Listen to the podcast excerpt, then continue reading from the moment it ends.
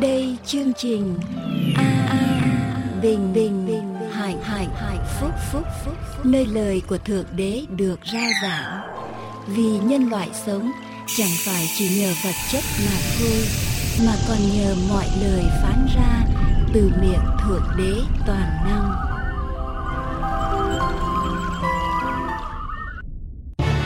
Truyền hình An Bình Hạnh Phúc xin hân hoan kính chào quý vị. Nguyện xin lời Chúa đem đến cho quý vị sự bình an và phước hạnh đặc biệt. Tiếp theo đây, xin kính mời quý vị theo dõi chương trình phát hình hôm nay. Cầu xin Đức Chúa Trời ban ơn tràn đầy trên quý vị khi quý vị theo dõi chương trình.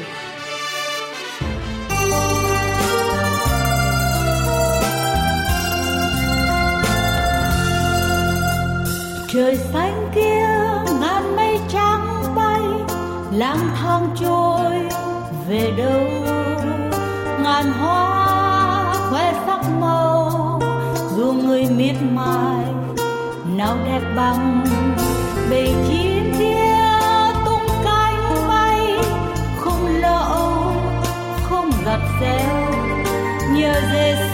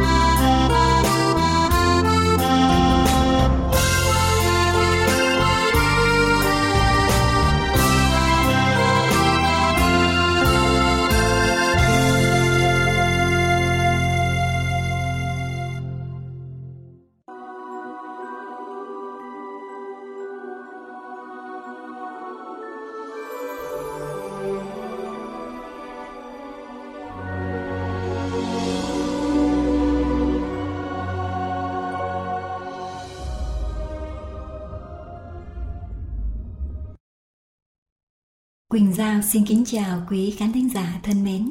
Thưa quý vị, trong tiết mục Tâm tình trong Chúa hôm nay, chúng ta sẽ được nghe về câu chuyện Đức Chúa Giêsu chữa lành người đau bại, được tìm thấy trong Kinh Thánh sách Mác đoạn 2 từ câu 1 đến câu 12. Đức Chúa Giêsu thấy đức tin họ, bèn phán cùng kẻ bại rằng: Hỡi con ta, tội lỗi ngươi đã được tha. Lúc bấy giờ, Đức Chúa Giêsu đang yên lặng trên đường trở vào thành Capernaum. Đoàn dân đã sớm phát hiện rằng Ngài đã về đến nhà và hiện đang ở bên trong nhà. Họ bèn truyền tin với nhau thật nhanh. Cả một đoàn dân thật đông, vội vã, nhanh chân đến nhà của Đức Chúa Giêsu chen lấn nhau vào cửa. Họ đến để tiếp tục nghe Đức Chúa Giêsu giảng dạy. Họ họp tại đó đông lắm, đến nỗi trước cửa cũng không còn chỗ trống. Thế là Ngài lại giảng đạo cho họ nghe. Nhưng có bốn người đàn ông gỡ mái nhà và nhảy xuống bên dưới ngay trước mắt Đức Chúa Giêsu. Sau khi dỡ mái rồi, họ từ từ hạ xuống một chiếc băng ca. Trên băng ca là một người bị bệnh đau bại. Họ muốn đem người bệnh đến gặp Đức Chúa Giêsu. Khi nhận thấy rằng mình không thể nào đưa người bệnh vào cửa, họ bèn nghĩ ra cách trèo lên mái nhà, giờ mái ngay chỗ Đức Chúa Giêsu ngồi. Sau đó họ thòng dây thả người bệnh đang nằm trên giường xuống để gặp Đức Chúa Giêsu. Cuối cùng họ đã đưa được người bại đến bên cạnh Đức Chúa Giêsu. Cả bốn người đều tin chắc chắn rằng Đức Chúa Giêsu sẽ có thể chữa được cho người bị bệnh bại. Nhìn thái độ vững tin ấy của bốn người, Đức Chúa Giêsu rất cảm động. Ngài bèn xoay qua người bệnh và phán: Hỡi con ta, tội lỗi ngươi đã được tha. Lúc bấy giờ, có mấy thầy thông giáo là những người thông suốt luật pháp của người Do Thái. Họ đang ngồi đó nên khi nghe Đức Chúa Giêsu phán vậy thì bị sốc và kinh ngạc. Họ thầm nghĩ, sao người này nói như vậy? Người nói phạm thượng đó, ngoài một mình Đức Chúa Trời, còn ai tha tội được chăng? Đức Chúa Giêsu hiểu họ đã nghĩ gì nên phán rằng: Sao các ngươi bàn luận trong lòng thể ấy? Nay bảo kẻ bại rằng tội ngươi đã được tha, hay là bảo người rằng hãy đứng dậy vác giường mà đi? Hai điều ấy, điều nào dễ hơn? Và để cho các ngươi biết, con người ở thế gian có quyền tha tội. Thế rồi đức chúa giêsu quay về phía người bị bệnh. Lúc ấy vẫn còn nằm trên giường và phán, hãy đứng dậy, vác giường đi về nhà. Liền tức thì kẻ bại đứng dậy vác giường và đi ra trước mặt thiên hạ. Cả đoàn dân đông đều lấy làm lạ, cất tiếng ngợi khen đức chúa trời. Thưa quý khán thính giả thân mến, câu chuyện đức chúa giêsu chữa lành người đau bại cho chúng ta thấy rằng có những lúc Đức Chúa Giêsu cũng biểu lộ uy quyền của Ngài cho những ai còn đang có sự nghi ngờ trong lòng về Ngài. Đức Chúa Giêsu bày tỏ về Ngài để giúp cho người ta biết Ngài là ai và tin vào uy quyền và năng quyền của Ngài. Qua câu chuyện này, Đức Chúa Giêsu còn dạy chúng ta về sự quan trọng của một mối tương giao đúng đắn và phải lẽ với Chúa. Tình trạng của mối quan hệ giữa chúng ta với Chúa cũng quan trọng như tình trạng sức khỏe của chúng ta. Bởi vậy, nên Đức Chúa Giêsu đã tuyên bố lời tha tội cho người bệnh trước khi Ngài phán lời chữa bệnh cho anh.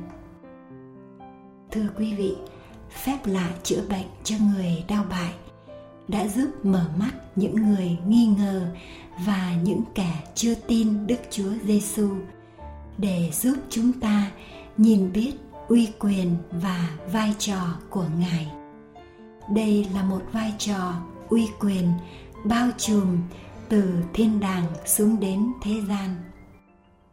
Đây là đấng mà tất cả chúng ta cần phải đặt chọn niềm tin vào cầu xin đức chúa trời ban cho chúng ta có được đức tin như người đau bại.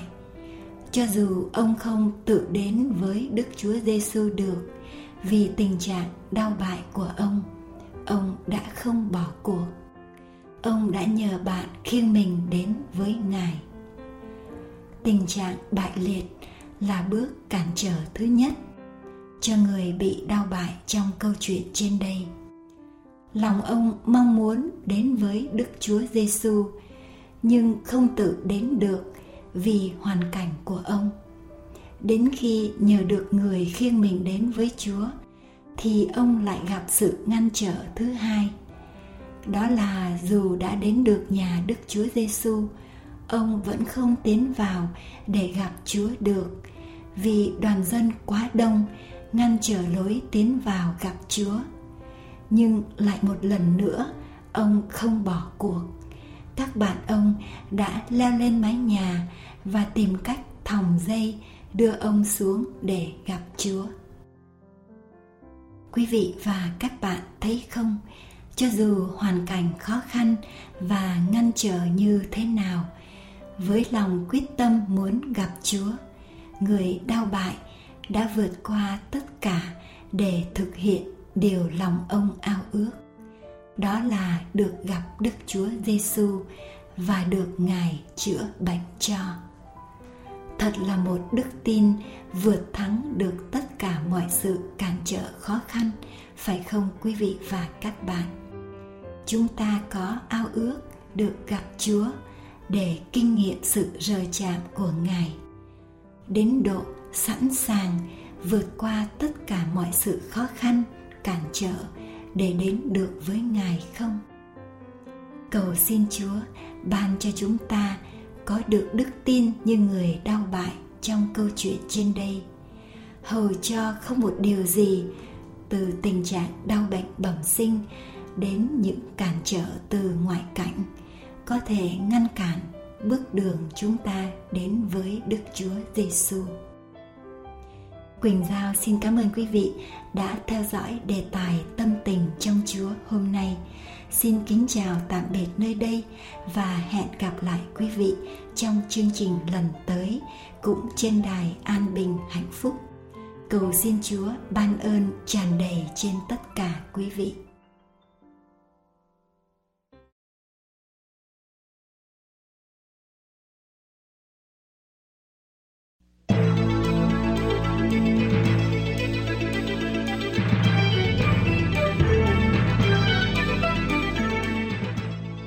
Mời quý vị cùng nghiên cứu kinh thánh với mục sư Dương Quốc Tùng.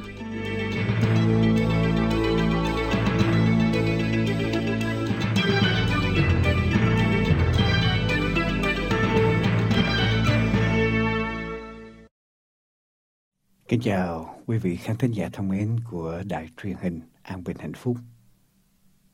Thưa quý vị, ở trong tiết mục nghiên cứu Kinh Thánh và giải đáp thắc mắc hôm nay. Tôi xin được gửi đến quý vị đề tài là những nguyên tắc ở trong Kinh Thánh để sử dụng tiền. Những nguyên tắc để sử dụng tiền từ trong Kinh Thánh, thưa quý vị. Những nguyên tắc để sử dụng tiền bạc từ ở trong Kinh Thánh. Tất cả chúng ta, mỗi người sống ở trên thế gian này, đều phải có một thái độ như thế nào với đồng tiền. Vì tất cả mọi người đều cần đồng tiền để sống.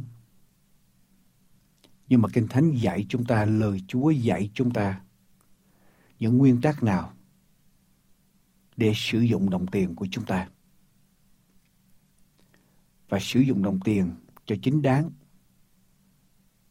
cũng như sử dụng đồng tiền để sinh lợi. Chúng ta không thể nào nói rằng tôi không cần tiền được. Tất cả chúng ta đều cần tiền. Mọi sinh hoạt, đa số, tôi có thể nói đa số sinh hoạt ở trong xã hội ngày hôm nay đều cần tiền. Và mọi người sống ở trong xã hội ngày hôm nay đều phải cần có tiền để sống. Cho nên không ít thì nhiều, tất cả chúng ta đều đụng đến đồng tiền. Và Kinh Thánh dạy chúng ta phải sử dụng đồng tiền như thế nào. Thưa quý vị, chúng ta cùng nhau ở trong giây phút này trở lại với lại Kinh Thánh để nắm những nguyên tắc này. Tôi mong ước rằng tất cả quý vị ở khắp đó đây ghi nhớ những nguyên tắc này khi chúng ta sử dụng đồng tiền. Nguyên tắc đầu tiên. Nguyên tắc đầu tiên thưa quý vị. Trước khi tôi nói nguyên tắc này, quý vị cứ thử theo những nguyên tắc mà tôi đã nói ra, tôi sẽ nói lên. Cứ đi theo những nguyên tắc mà tôi sẽ trình bày với quý vị. Rồi quý vị coi thử trong đời sống của mình, những nguyên tắc này có giúp quý vị nhiều hay không? Thưa quý vị, nguyên tắc đầu tiên. Nguyên tắc đầu tiên để sử dụng tiền ở trong Kinh Thánh. Trong ngôn đoạn 3 câu 9 câu 10. Trong ngôn đoạn 3 câu 9 câu 10. Kinh Thánh lời Chúa ở trong đoạn 3 câu 9 và câu 10 của sách châm ngôn cho chúng ta nguyên tắc đầu tiên. Nguyên tắc đầu tiên Chúa phải trước hết ở trong đồng tiền của chúng ta. Chúa, đồng tiền phải sử dụng cho Chúa trước hết. Một phần ở trong lợi tức của quý vị phải được dâng lên cho Chúa, phải được biệt riêng ra cho Chúa. Gồm có phần mười và của dân tình nguyện. Đây là phần mà chúng ta biệt riêng ra Chúa trước hết tiên quyết ở trong đồng tiền của chúng ta. Đọc với tôi trong sách châm ngôn đoạn 3 câu 9 câu 10. Hãy lấy tài vật và huê lợi đầu mùa của con mà tôn vinh Đức Giê-hô-va. Hãy lấy tài vật và huê lợi đầu mùa của con. Thưa quý vị, cái đầu mùa, cái đầu tiên, phần đầu tiên, điều đầu tiên mà chúng ta cần làm là biệt riêng phần của Chúa ra cho Chúa ở trong huê lợi, trong lợi tức, ở trong tài vật của chúng ta. Đem điều đó, đem phần đó để dâng lên cho Chúa khi chúng ta đến thờ phượng Ngài, tôn vinh danh của Chúa. Câu số 10, vậy các vựa lẫm của con sẽ đầy dư dật và những thùng của con sẽ tràn rượu mới. Nếu chúng ta biết biệt riêng một phần ra cho dân của Chúa, một phần mười và những của dân tình nguyện của chúng ta. Cho Chúa, cho hội thánh của Chúa, cho công việc của Ngài.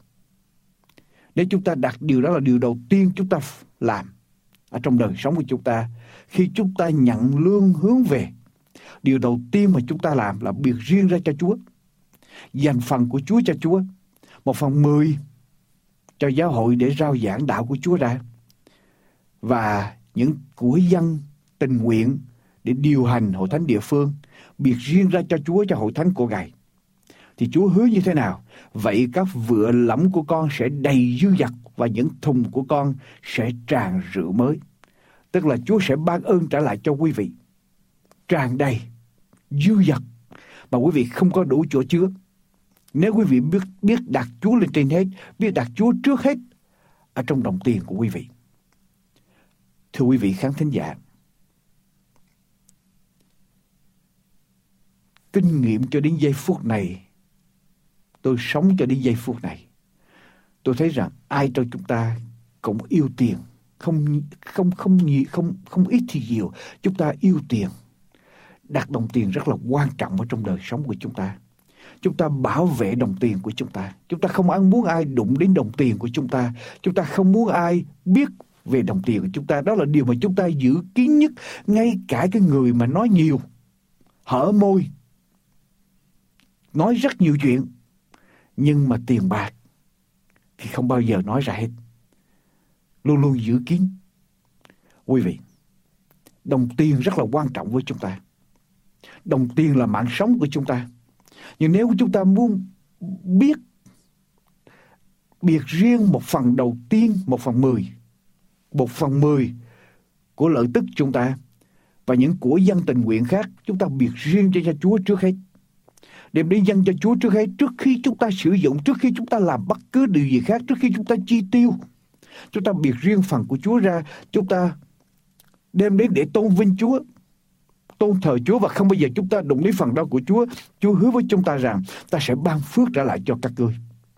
Ta sẽ làm cho vựa lẫm của các ngươi, tức là kho báu của các ngươi, kho tàng của các ngươi, kho chứa của các ngươi sẽ đầy dư dật luôn luôn. Chúa sẽ làm cho những kho chứa của chúng ta ở trong nhà của chúng ta sẽ đầy luôn luôn và thùng của chúng ta sẽ tràn rượu mới. Đây là lời hứa chắc chắn của Chúa. Chúa không bao giờ thất hứa lời hứa của Ngài. Và nếu quý vị tin nhận Chúa, quý vị muốn thử Chúa trong điều này, quý vị làm điều này đối với Chúa, biệt riêng để cho Chúa trước hết ở trong đồng tiền của quý vị.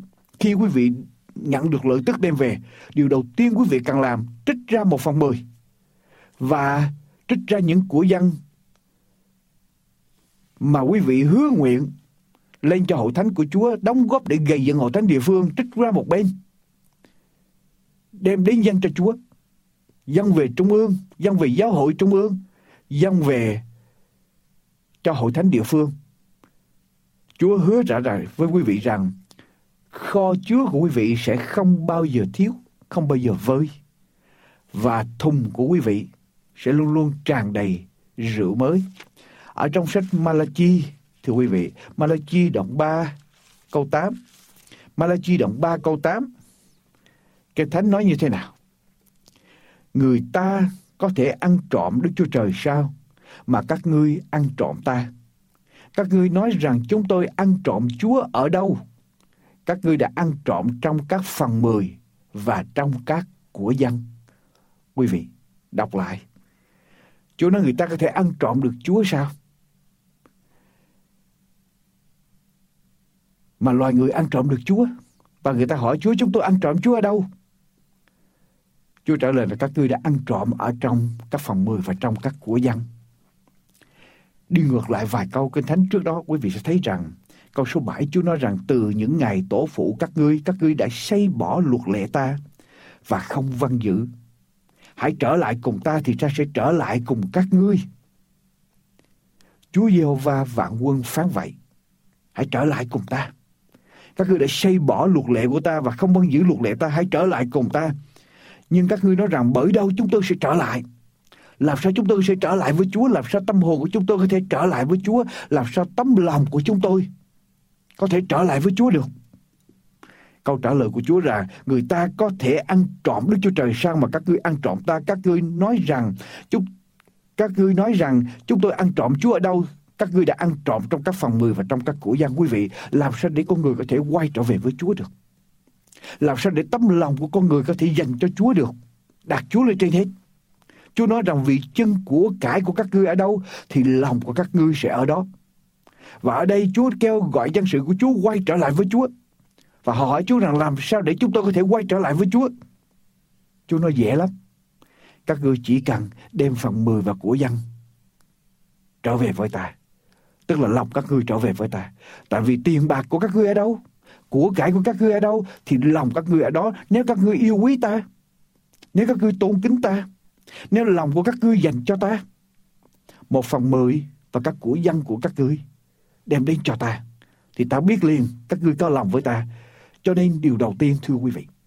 Điều đầu tiên, điều quan trọng trong tiền bạc trong tài chính của chúng ta nguyên tắc đầu tiên để chúng ta sử dụng tiền bạc là những gì của Chúa biệt riêng ra cho Chúa dành ra cho Chúa trước hết đừng đụng vào đừng tiêu xài đừng lấy của Chúa để xài cho cá nhân của chúng ta đó là nguyên tắc đầu tiên và nếu quý vị làm được nguyên tắc này tất cả mọi sự khác ở trong đời sống của quý vị sẽ bắt đầu thông suốt sẽ đi tới Chúa nói như thế nào câu số 9 của sách Malachi đoạn 3 các ngươi bị rủa xả vì các ngươi cả thảy nước đều ăn trộm ta quý vị lấy phần mười của Chúa mà cả nước đều bị rủa xả. Ngày hôm nay hội thánh của Chúa, dân sự của Chúa lấy phần mười của Chúa thì cả hội thánh sẽ bị rủa xả, cả giáo hội sẽ bị rủa xả. Các ngươi hãy đem hết thải phần mười vào kho, không chỉ không phải chỉ đem một phần, không phải chỉ đem lúc nào tiện lợi, mà ở đây Chúa nói rằng đem hết thải phần mười. Hãy cái gì mà phần mười của Chúa hãy đem vào, kho của Chúa hãy đem vào, đem về cho Jerusalem hầu cho có lương thực ở trong nhà ta và từ nay các ngươi khá lấy điều này mà thử ta. Đức Giê-hô-va vạn quân phán xem ta có mở các cửa sổ ở trên trời cho các ngươi đổ phước xuống cho các ngươi đến nỗi không chỗ chứa chan. Chúa sẽ mở các cửa sổ trên trời đổ phước xuống cho chúng ta đến độ chúng ta không có đủ chỗ để chứa trong đời sống của chúng ta nếu chúng ta đem hết thải phần mười không phải chỉ đem lâu lâu đem một lần không phải chỉ khi nào tiện lợi mới đem, mà chúng ta tin kính Chúa, tin rằng Chúa sẽ cung cấp cho chúng ta, tin rằng Chúa sẽ mở cửa, đổ lại cho chúng ta. Ban trở lại cho chúng ta đầy đủ, chúng ta cứ đem tới cho nhà Chúa. Những gì thuộc về Chúa, thì Chúa sẽ ban phước trở lại cho chúng ta. Cho nên nguyên tắc đầu tiên để chúng ta sử dụng tài chánh của chúng ta là gì thưa quý vị? Là phần của Chúa phải được biệt riêng ra trước hết và phải dành cho Chúa. Phải gửi vào kho nhà Chúa phần của Chúa phải được biệt riêng ra, thì kho chứa của quý vị sẽ luôn luôn đầy.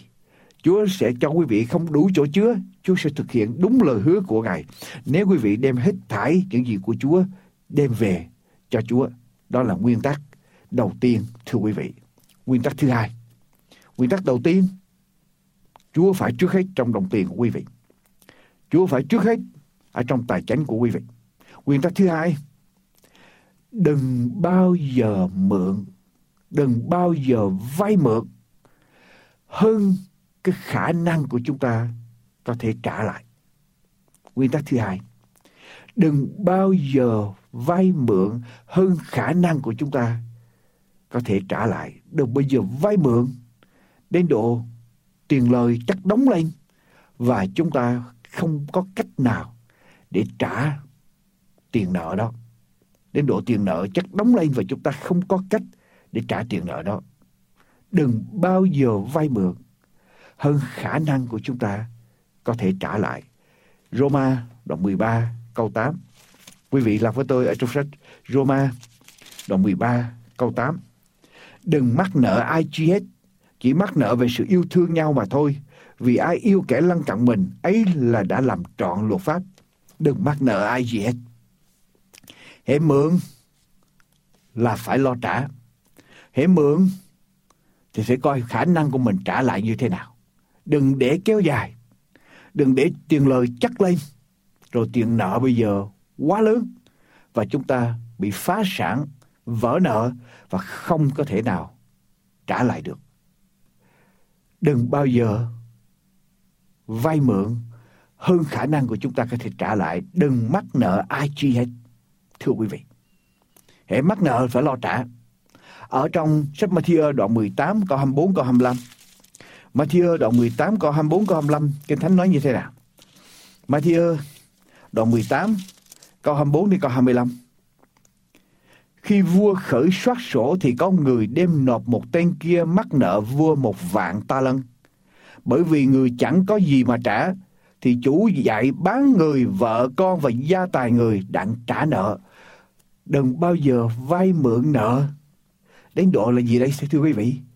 Phải lấy hết tất cả gia đình của mình, phải đem trả vợ, con, tất cả mọi thứ, phải đem đi trả cho người ta. Cho nên đừng bao giờ vay mượn hơn cái khả năng mà chúng ta thu vào để có thể trả cho người ta. Còn không thì chúng ta sẽ mất tất cả, mất luôn cả đời sống, mất luôn cả gia đình của chúng ta để trả cho xong nợ. Thưa quý vị, khi mắc nợ mà quy nợ người ta sẽ tìm đeo đuổi cho đến cùng để trả để bắt chúng ta phải trả. Ở trong sách Matthew đoạn 5 câu 26. Matthew đoạn 5 câu 26 Chúa nói như thế nào đây? Đoạn 5 câu 26. Quả thật quả thật ta nói cùng ngươi, ngươi trả còn thiếu một đồng tiền thì không ra khỏi tù được. Mắc nợ mà không trả được thì phải ở tù. Và ở tù cho đến khi nào trả cho xong nợ. Thời gian ở tù phải tương đương với món nợ mà chúng ta mắc. Và cho đến khi trả xong rồi chúng ta mới ra khỏi tù. Chúng ta đã phung phí đi, mất đi một khoảng đời sống của chúng ta, một thời gian ở trong đời sống của chúng ta. Cho nên đừng bao giờ vay mượn hơn khả năng của chúng ta có thể trả. Ngày hôm nay các nhà băng tìm cách khơi cái lòng tham của con người quá nhiều. Họ tuyên bố ra cho các cho cho dân chúng là họ sẽ sẵn sàng cho dân chúng vay mượn và ai gáy để vay mượn một cách dễ dàng, vay mượn nhưng mà không có cách nào để chúng ta nắm vững được rằng cách chúng ta đầu tư có đem lại tiền lợi không, bao nhiêu người vay mượn và rồi bao nhiêu người vỡ nợ, bao nhiêu người không trả được, bao nhiêu người quyệt nợ và đời sống của họ như thế nào thưa quý vị. Cho nên đừng bao giờ vay tiền cho đến khi chúng ta nhận ra, nhìn ra, biết chắc khả năng của chúng ta sẽ trả lại như thế nào. Cho nên đừng có nghe người ta cho vay quá dễ dàng, rồi đèo vay và cuối cùng vỡ nợ, không có cách gì để trả. Quý vị thấy năm 2008, kinh tế, kinh tế thế giới bị sụp đổ. Lý do tại sao? Tại vì các ngân hàng cho các thân chủ vay tiền quá dễ dàng. Cho nên ai nấy đều vay, vay để mua nhà, vay để mua, để mua. Cho đến khi không có khả năng để trả lại, chuyện gì xảy ra? Kinh tế của Mỹ và kinh tế của thế giới bị sụp đổ. Cho nên, don't, do not, do not borrow more than you can pay back. Đừng mượn, đừng vay hơn cái khả năng của mình có thể trả lại. Còn không, quý vị sẽ làm tôi mọi. Ở trong sách trong ngôn đoạn 22 câu 7. Trong ngôn đoạn 22 câu 7 Kinh Thánh nói như thế nào? Trong ngôn đoạn 22 câu 7. Trong ngôn đoạn 22 câu 7 Kinh Thánh nói như thế nào đây? Thưa quý vị. Đoạn 22 câu 7. Người giàu quản hạt kẻ nghèo. Kẻ nào mượn là tôi tớ của kẻ cho mượn. Quý vị, người mượn tiền là nô lệ cho người cho mượn. Mình đi mượn là mình làm nô lệ cho người ta mình đi mượn đời sống của mình khổ nô lệ không có sự tự do nô lệ cực khổ nô lệ phải làm lụng nô lệ mà chủ lớn tiếng một chút là lòng lo âu là ăn không ngon ngủ không yên cho nên đừng mượn hơn khả năng của mình có thể trả lại. Còn nếu không chúng ta sẽ trở thành nô lệ cho cái người mà chúng ta cho chúng ta mượn. Và đời sống của chúng ta sẽ khốn khổ đời sống của chúng ta là một tên nô lệ thì chẳng có gì là sung sướng hết thưa quý vị. Điều thứ nhất nguyên tắc thứ nhất quý vị còn nhớ nguyên tắc thứ, thứ nhất là gì? Chúa phải là trước hết ở trong tiền bạc tài chính của chúng ta. Nguyên tắc thứ hai đừng bao giờ mượn hơn khả năng mà chúng ta có thể trả lại còn nếu không, chúng ta sẽ phải ở tù để trả cho xong số nợ đó ở trong đời sống của chúng ta, thưa quý vị nguyên tắc thứ ba, nguyên tắc thứ ba làm để có được điều mình muốn. Hãy làm lụng để có được điều mình muốn. Quý vị muốn mua cái gì? Hãy làm để có tiền để mua điều đó. Hãy làm để chúng ta tạo được cái điều mà chúng ta muốn có hãy làm thưa quý vị một Thessalonica một Thessalonica đoạn 4 câu 11 câu 12 một Thessalonica, Thessalonica thứ nhất, đoạn 4, câu 11 và câu thứ 12. Đoạn 4 câu thứ 11, câu thứ 12, ráng tập ăn ở cho yên lặng, săn sóc việc riêng mình, lấy chính tay mình làm lụng, như chúng tôi đã dặn bảo anh em, hầu cho ăn ở với người ngoại một cách ngay thẳng và không thiếu chi hết, lấy chính tay mình làm lụng, như chúng tôi đã răng bảo anh em, để cho anh em ăn ở ở trước với người ngoại một cách ngay thẳng và không thiếu chi hết. Những người không lo làm là những người hay mượn, rồi nói bậy, rồi nói dối, rồi không giữ lời hứa, rồi làm cho đời sống của mình tránh né người ta, mình làm gương xấu cho người ta và làm tối danh Chúa. Nhưng con cái Chúa thật phải làm, làm việc, làm việc để có tiền và có đủ tiền để mua cái điều mà mình cần thiết ở trong đời sống của mình. Chứ chúng ta không nói dối, không vay mượn để đạt cho được cái điều đó, để mua cái điều mình cần. Rồi chúng ta không chúng ta quy tiền, không trả nợ lại cho người khác. Chúng ta ăn ở như vậy không có ngay thẳng ở trước mặt người ngoại, thưa quý vị, và làm gương xấu, làm chứng xấu cho danh của Chúa. Cho nên hãy làm việc để có tiền mua điều mình cần ở trong đời sống. Hai, Thessalonica đoạn 3 hai, Thessalonica đoạn 3 câu 7 đến câu số 10. Đoạn 3 câu 7 đến câu số 10 Kinh Thánh nói gì? Chính anh em biết điều mình phải làm để học đòi chúng tôi. Vì chúng tôi không có ăn ở sai bậy ở giữa anh em. Chưa từng ăn dưng của ai.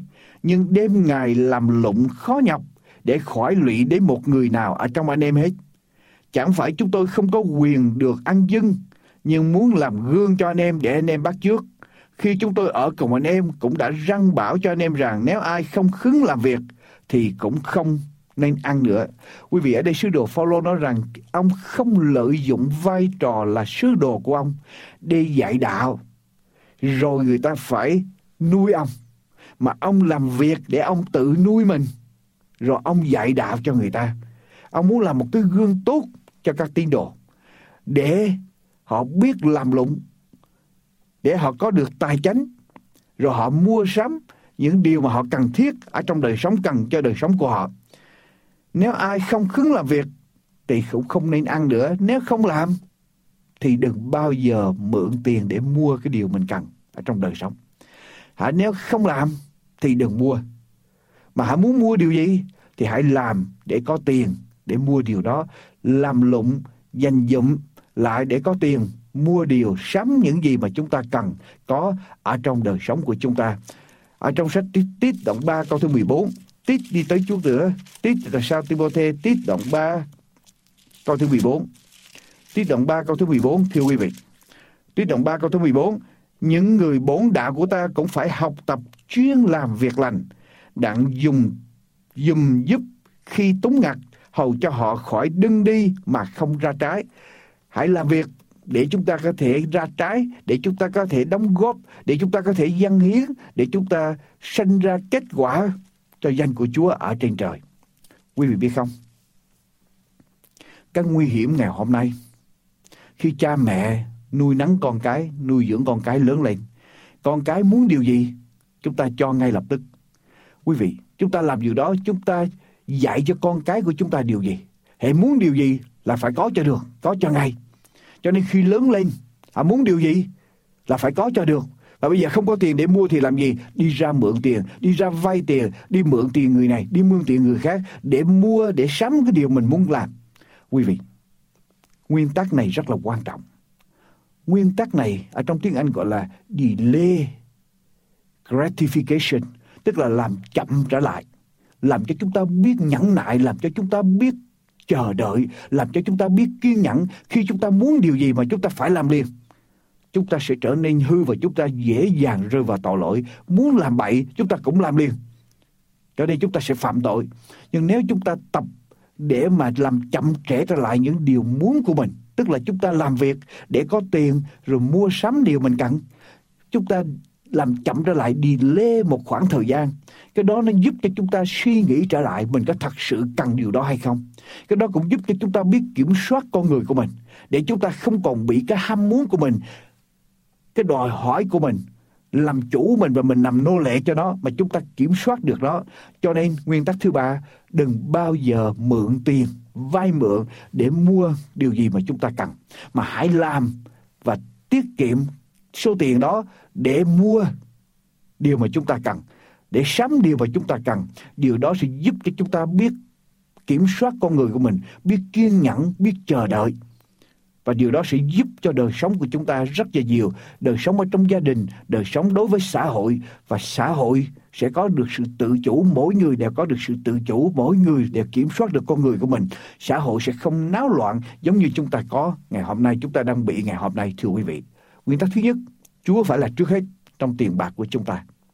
Nguyên tắc thứ hai đừng bao giờ mượn hơn cái khả năng mà mình có thể trả lại. Nguyên tắc thứ ba hãy làm việc để chúng ta có tiền mua hay sắm điều mà chúng ta cần có ở trong đời sống. Nguyên tắc thứ hai nguyên tắc thứ thứ, thứ tư nguyên tắc thứ tư đừng bao giờ lãnh nợ, bảo lãnh nợ cho kẻ khác, thưa quý vị.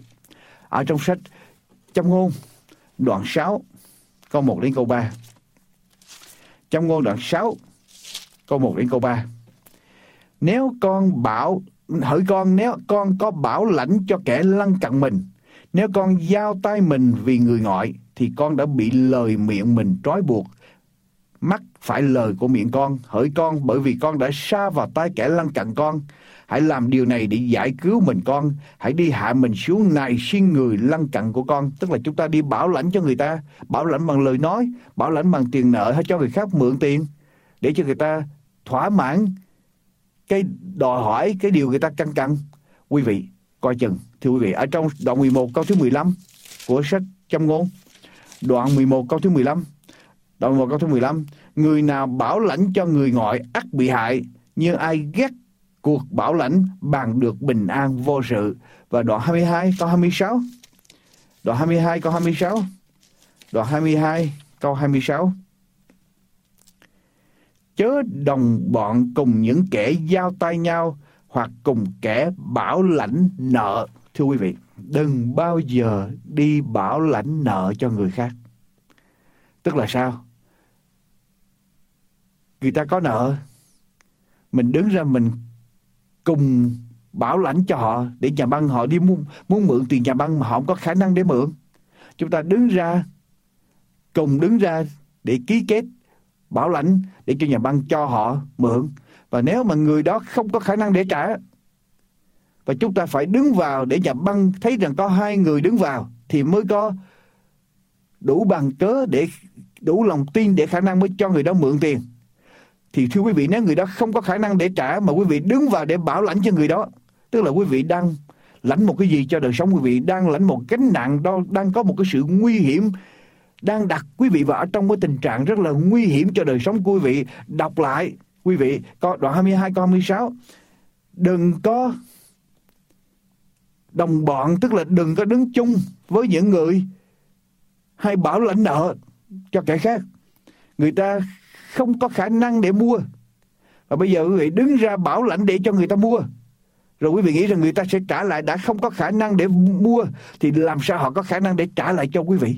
và chính quý vị đặt mình vào ở trong một hoàn cảnh, tự mình làm hại lấy mình, tự mình lãnh nợ cho kẻ khác và khi mình tự mình mang gánh nặng lên cho mình như vậy, tức là tự mình, quý vị, tôi đã nói với quý vị rồi, chúng ta phải trả cho đến khi chúng ta hết nợ có thể ở tù để trả cho hết nợ, có thể phải bán gia đình, bán tài sản, bán tất cả những gì chúng ta có để trả cho hết nợ. Cho nên tự nhiên chúng ta đặt mình vào trong cái hoàn cảnh để làm thiệt hại cho đời sống của mình. Cho nên nguyên tắc thứ tư về đồng tiền là đừng bao giờ bảo lãnh nợ cho ai hết. Nếu họ không có khả năng để trả, đừng đứng ra bảo lãnh cho họ để họ có thể mua sắm những gì họ cần. Vì chính quý vị tự làm hại lấy mình. Vì Kinh Thánh Chúa nói rằng đừng, đừng làm. Hãy có làm thì tìm cách để mà rút ra cho mau. Sớm được chừng nào, tốt chừng đó. Vì người nào đi lãnh nợ là người đó làm nô lệ cho kẻ cho vay.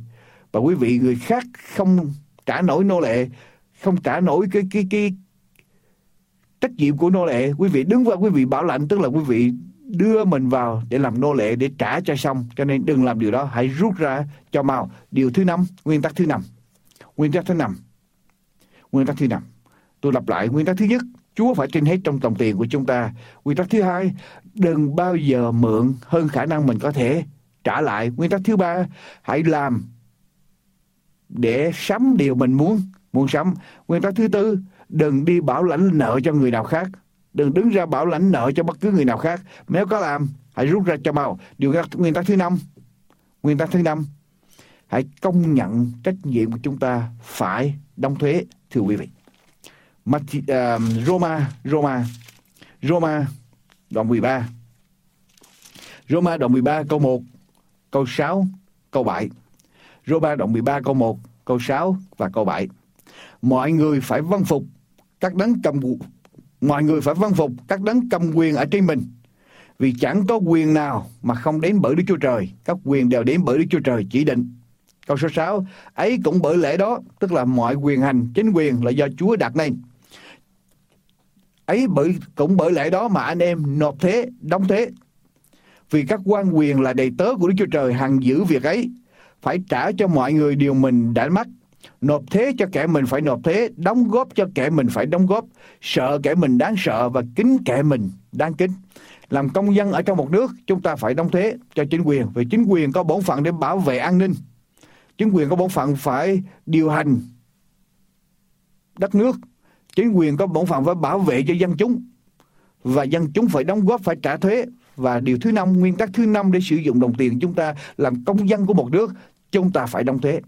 Chúng ta không thể nào trốn thuế được hay là quy thế được mà chúng ta phải đóng thuế bổn phận của một công nhân. Một công dân ở trong một đất nước chúng ta phải đóng thuế để cho chính quyền có được nguồn tài chính điều hành đất nước, cai trị đất nước. Nếu chính quyền dùng sai đồng tiền, chính quyền phải trả lời ở trước mặt Đức Chúa Trời ở trong ngày phán xét. Nhưng bổn phận của chúng ta là công dân thì phải đóng thuế. Thưa quý vị, đó là nguyên tắc thứ thứ năm. Nguyên tắc thứ sáu. Nguyên tắc thứ sáu. Châm ngôn. Đoạn 6 câu 6 câu 8 châm ngôn. Đoạn 6 Câu 6 Cho đến câu số 8 châm ngôn đoạn 6 câu 6 đến câu thứ 8 Trước khi tôi đọc nguyên tắc thứ 6 Quý vị nhớ lại năm nguyên tắc đầu không? Thưa quý vị. Nguyên tắc thứ nhất là gì? Chúa phải Trước hết Ở trong đồng tiền của chúng ta. Phần của Chúa phải được biệt riêng ra cho Chúa. Nguyên tắc thứ hai, thưa quý vị, đừng bao giờ mượn hơn khả năng mình có thể trả lại. Đừng bao giờ mượn hơn khả năng mình có thể trả lại. Nguyên tắc thứ ba, phải làm việc để dành tiền, để mua sắm điều mà chúng ta muốn. Nguyên tắc thứ tư, đừng bao giờ bảo lãnh nợ cho bất cứ một người nào khác. Nếu họ không có khả năng để trả, thì tại sao mình phải đứng ra để bảo lãnh Tại vì mình đang mang cái nợ vào cho mình. nguyên tắc thứ năm, nguyên tắc thứ năm là phải trả thuế, đóng thuế bổn phận công dân cho chính quyền.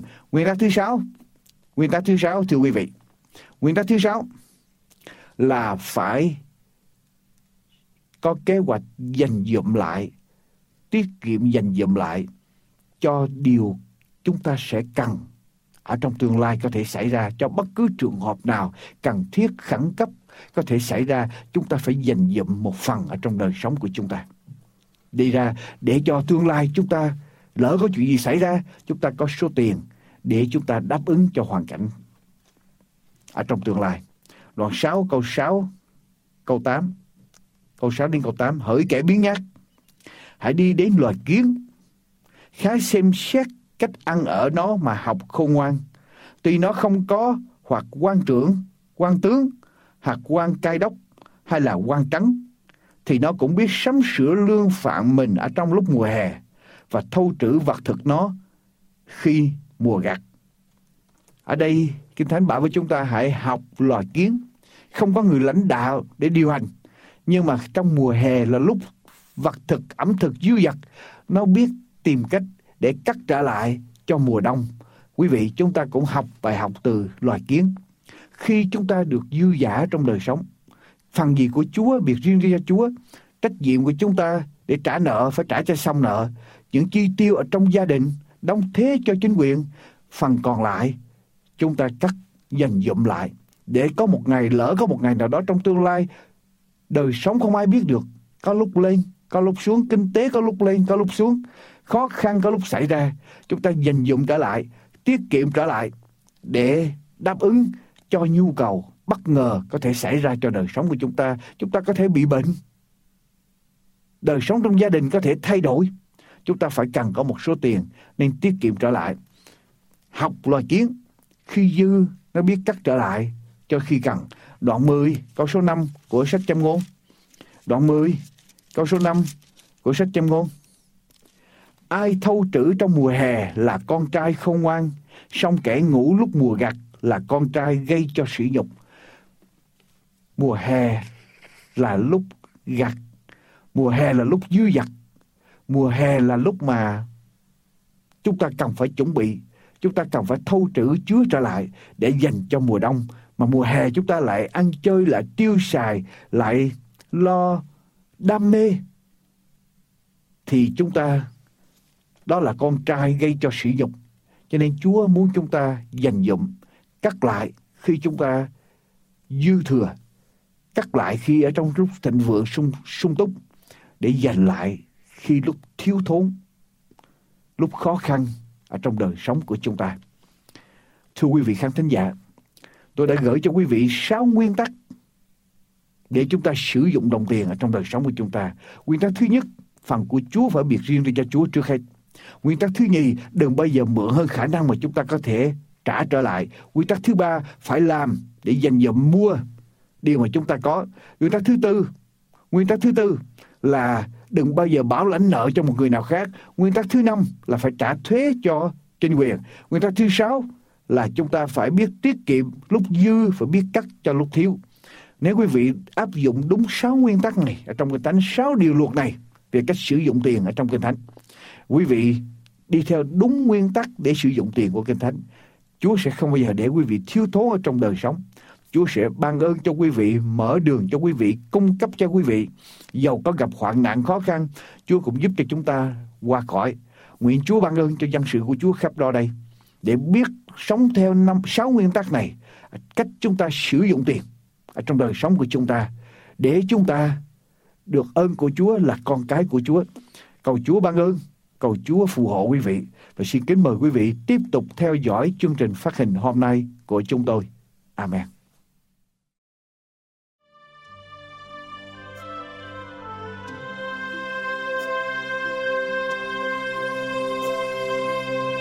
thưa sát son với tôi, ngài hằng chăn giữ thế nên tôi càng yêu chúa các chiên con chúa luôn gọi về yên nghỉ. Vì vậy lòng yêu chúa hơn. Vì vậy tôi yêu chúa, chính vậy tôi mến ngài. Vì ngài bằng lòng mến tôi. Trong cơn thư rèn khôn đốn, chúa gần bên tôi khắp chốn. Vì vậy tôi yêu ngài luôn.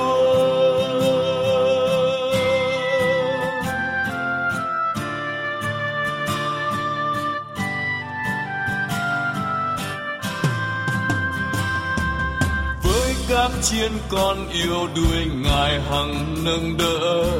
Thế nên tôi càng yêu chúa. Chẳng có khi nào chúa tôi lạnh lùng thơ vì vậy lòng yêu chúa hơn. Vì vậy tôi yêu chúa, chính vậy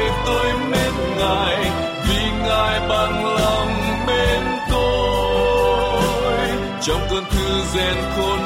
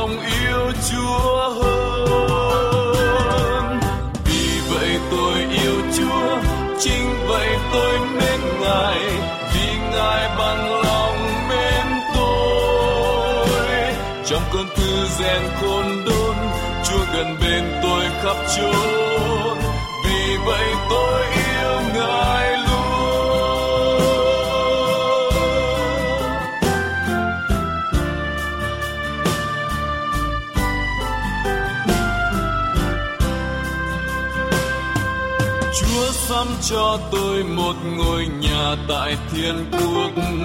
Thế nên tôi càng yêu Chúa. Chính ấy nơi tôi yên vui nhờ hồng ân Christ. Vì vậy lòng yêu Chúa hơn. Vì vậy tôi yêu Chúa, chính vậy tôi mến Ngài. Vì Ngài bằng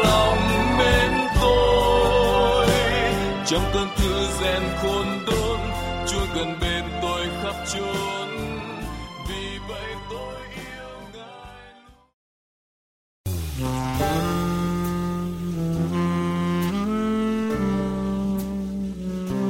Xin chân thành cảm tạ quý vị đã theo dõi chương trình hôm nay. Ước nguyện của an bình hạnh phúc là đem đến quý vị sứ điệp cứu rỗi của Đức Chúa Trời và lời kinh thánh không hề sửa đổi. Xin quý vị vui lòng liên lạc đến chúng tôi qua điện thoại số 1888 901 4747 1888 901 4747 hay qua địa chỉ mạng toàn cầu anbinhhạnhphúc.com anbinhhạnhphúc.com Giờ đây chúng tôi xin kính chào tạm biệt.